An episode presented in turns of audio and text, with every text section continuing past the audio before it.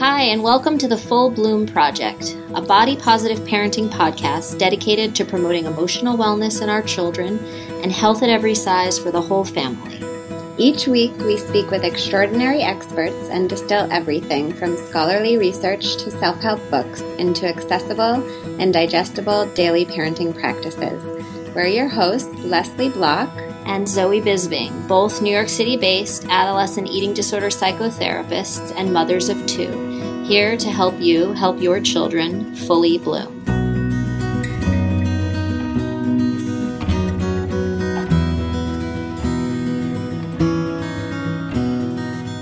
Thank you so much for joining us.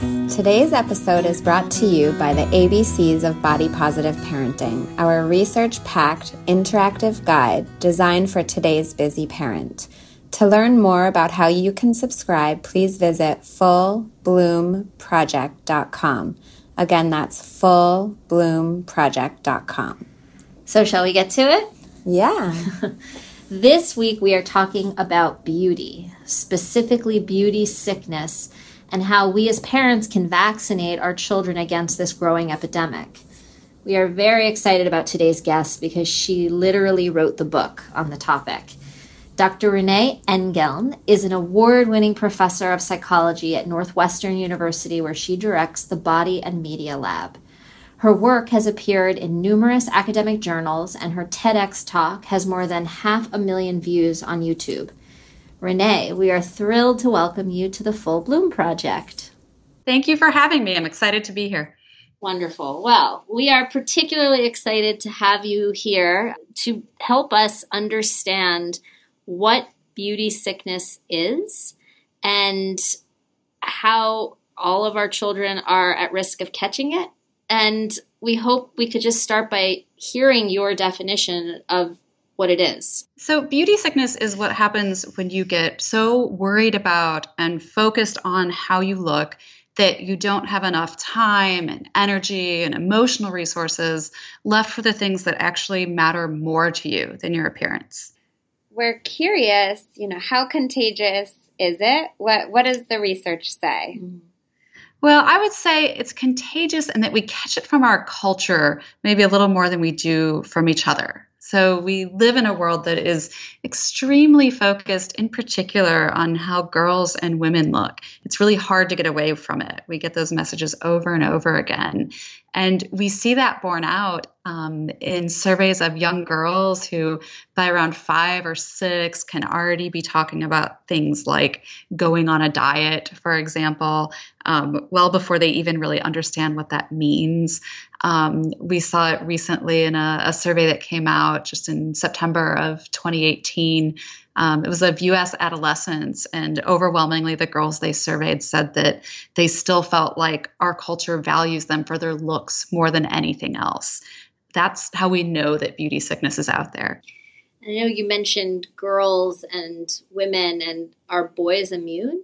I don't think boys are immune, but I think they're protected. There's a set of challenges that boys and men sort of uniquely face in this culture for sure. But when it comes to beauty culture, we treat men and women differently. So girls learn at a pretty young age that their bodies are for looking at, that they're for being pretty. Whereas we teach boys that their bodies are for doing things, that they are instruments, right? That they're for taking risks and using. And so kids pick up on that message pretty early and then our culture reinforces that message in a lot of different ways. So it's not that little boys never care about how they look or that they don't grow into young men or men who, who might have some pretty significant appearance concerns or even eating disorders. It's that we see higher rates of these issues among girls and women because the social world they're living in is on average so different why is it critical that parents understand what I'm going to call the symptoms of beauty sickness? Part of why we want to understand beauty sickness is because it has some pretty troubling psychological ramifications. So it can contribute to things like depression and anxiety and eating disorders.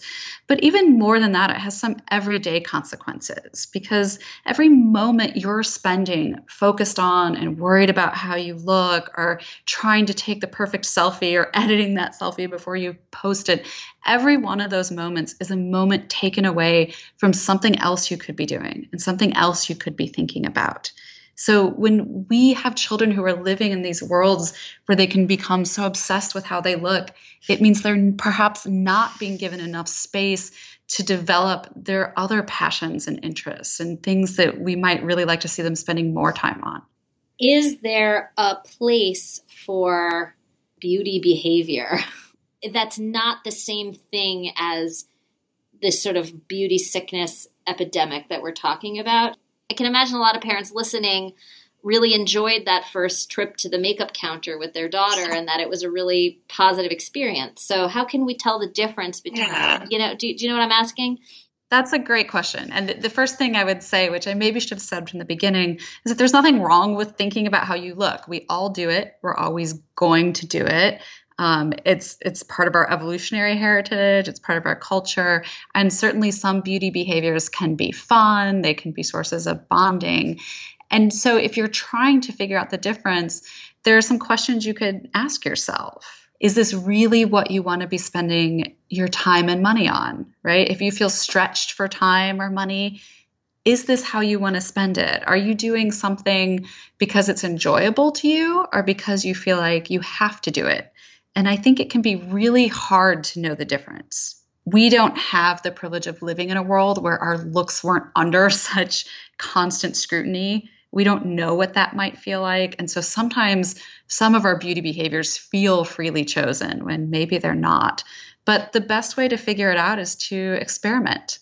Um, maybe take one of your beauty behaviors or products and sort of think about it and think, well, would I rather do something else? Would I rather spend my money on something else and just see how it feels? In your book, you talk about the way that the brain is sort of programmed to be attracted to beauty. Yeah. And I wonder if you could elaborate a little bit on the the science of beauty or the science of our pull towards beauty. So we are always going to notice how people look. Um, we process how physically attractive we find a face in milliseconds. It's an incredibly fast process. It's automatic. Um, so if I ever hear someone say, "Well, I just don't even notice how people look," I think that's not true. it's just not true. Um, our brains evolved to do this because for much of human history, how people looked told us important information about who is safe to approach, who might be contagious with the disease, who might make a good mate. Some of those things aren't so relevant anymore, but we still notice. Those are still the brains that we have. We can't ever really shut that off, but we can turn it down.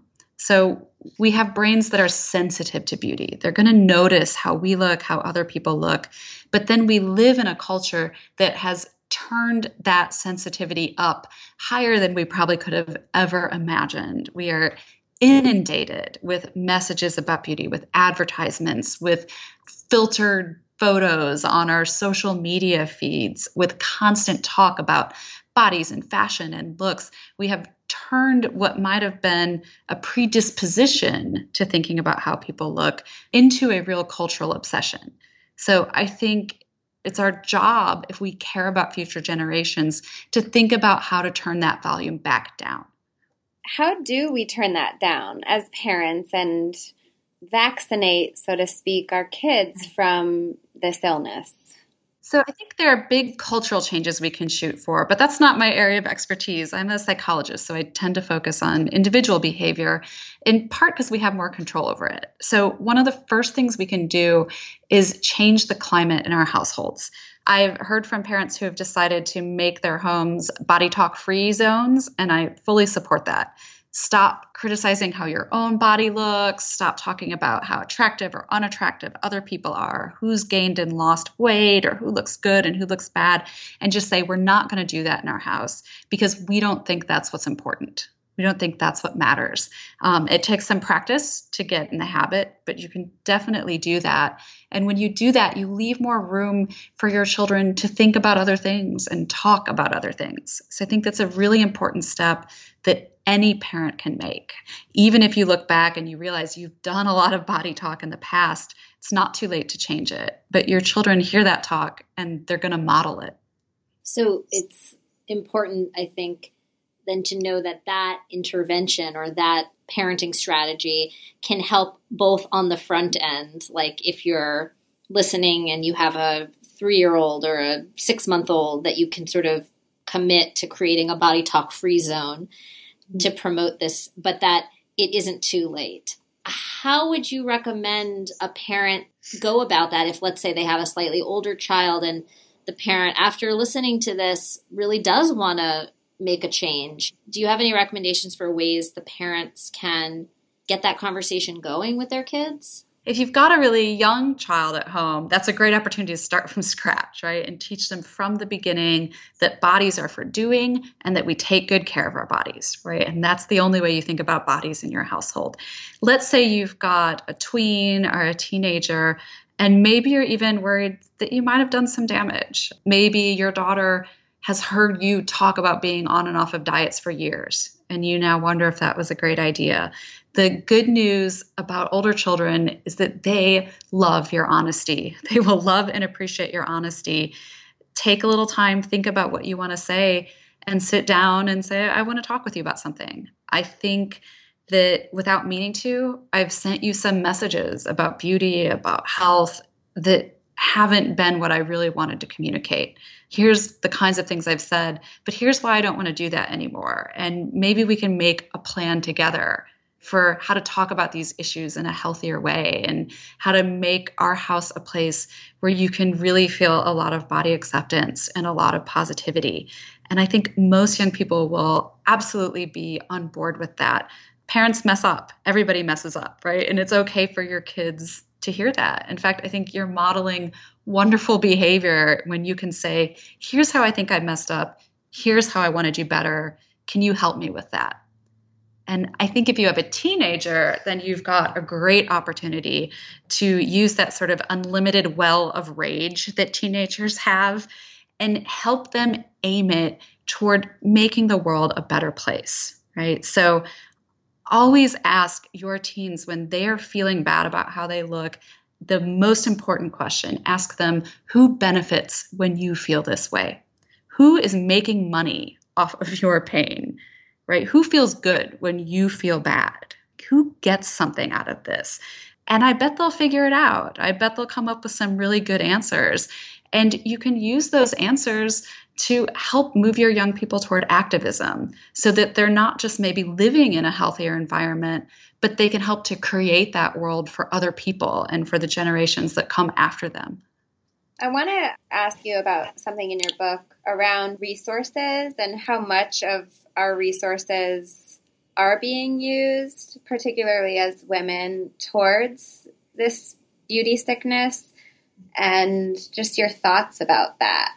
It's hard to even get good numbers when it comes to how many of our financial resources are going toward beauty. I can tell you in the US, we spend more on beauty and diet products than education and social services combined It's a big number. The diet industry is many billions a year. Internationally, you could look at something like the skin whitening industry, which, in addition to being sort of dangerous and psychologically unhealthy, um, is also racist at its core. Um, $10 billion a year plus industry around the world.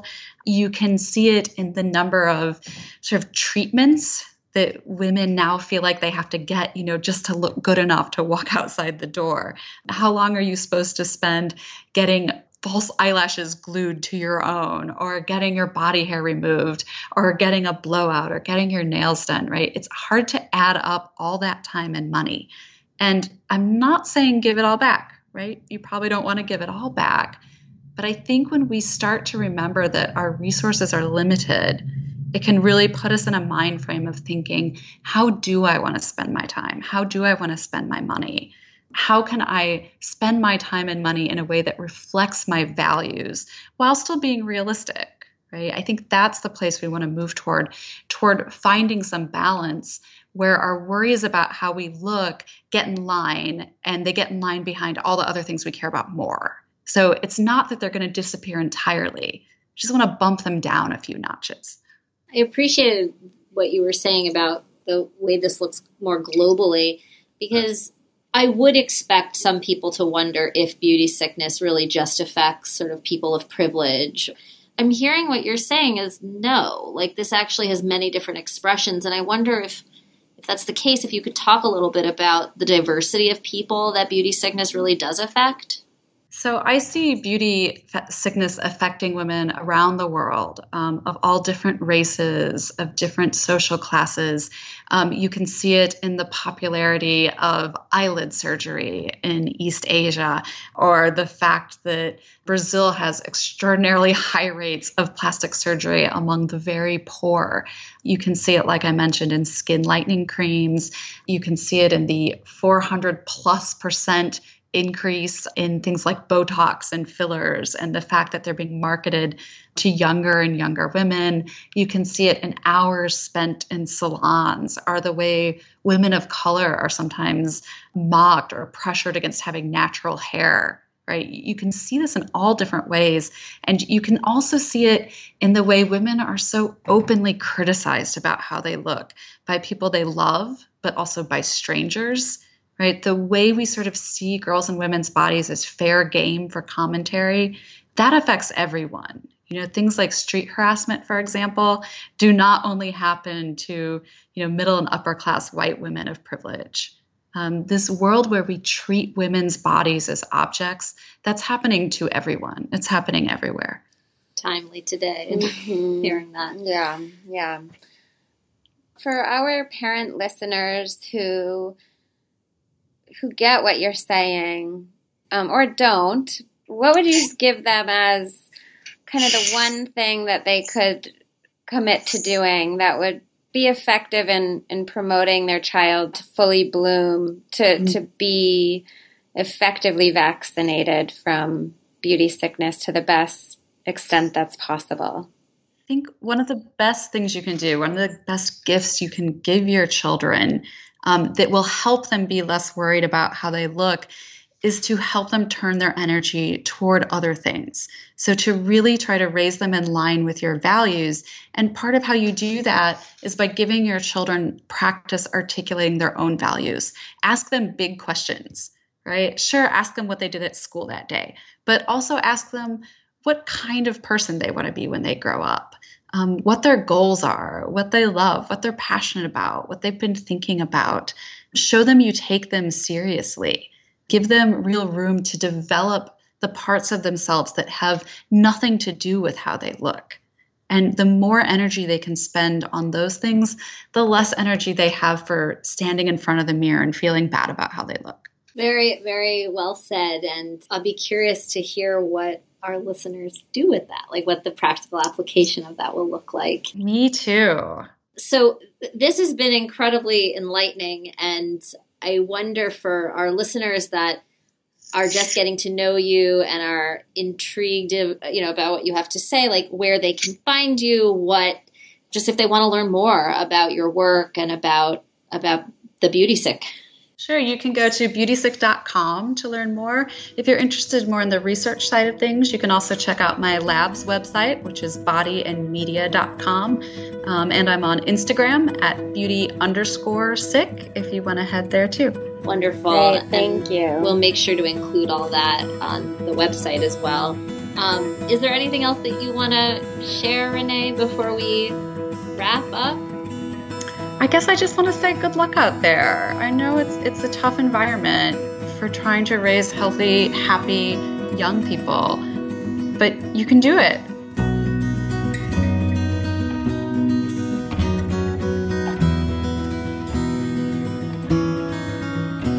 So that's our show.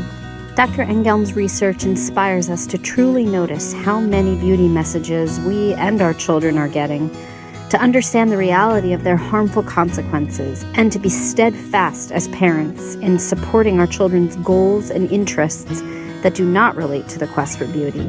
We are so grateful for the work of Dr. Engeln and her Body and Media Lab. Please check out her book, Beauty Sick, and her YouTube TEDx talk if you haven't already. Also, follow us on Instagram at Full Bloom Project for more support around how to vaccinate your children from beauty sickness and in turn help them fully bloom.